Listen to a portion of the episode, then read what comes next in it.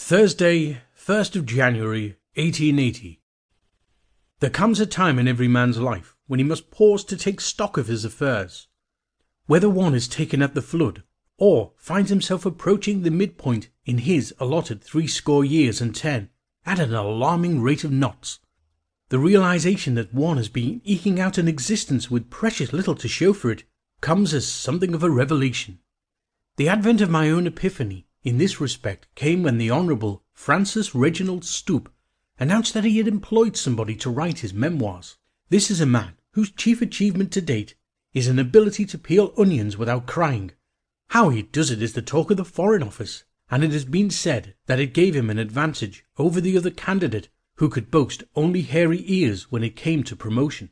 That this qualifies him as a person of interest is something to which I take exception. When I questioned him about the content of his endeavour, he tapped his nose and made some suspicious remark about having lived. If that were the only qualification, then the popular press would be awash with tales of people who have lived. In my own case, that I have lived is evident, for I have the bills to prove it. When it comes to specifics, however, either my memory is deficient, or I have been fritting away those years which the good Lord gave me with reckless abandonment.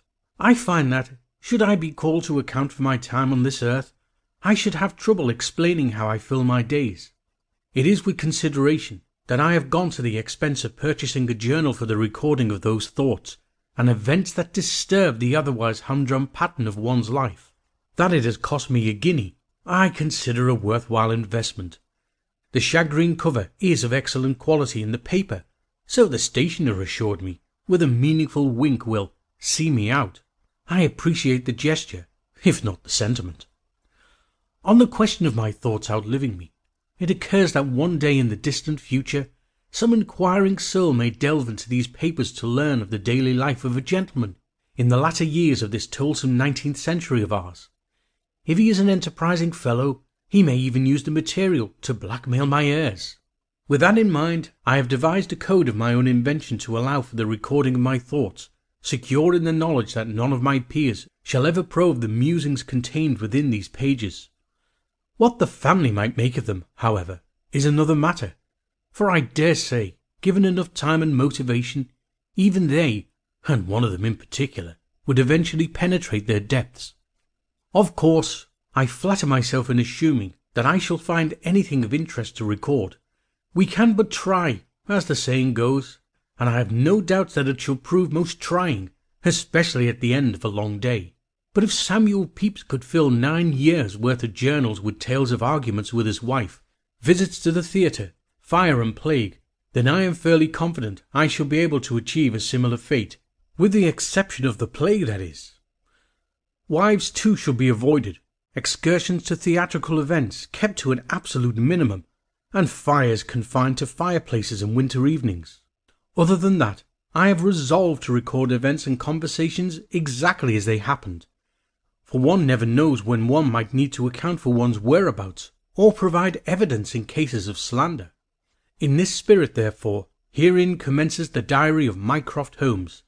I find myself to be aged thirty-three years, rising thirty-four this year. How I got to be this old, heaven only knows, for I have had tribulations enough to debilitate the strongest of constitutions. My health is good, save for a touch of gout. My employment, facile though it might be, is tolerable, and my prospects for advancements avoidable.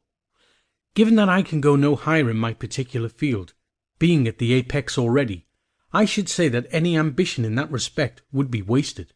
My comforts are few but welcome. Were I to never stir from my chair again, I could rest content knowing that I have contributed to the greater happiness of my fellow man.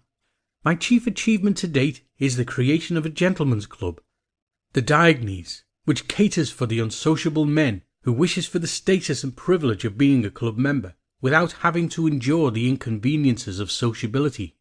We have no club balls. In fact, we do not allow conversation at all.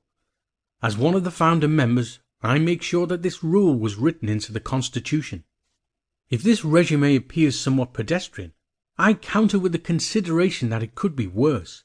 One should always be grateful for one's lot, for it is certain that there are others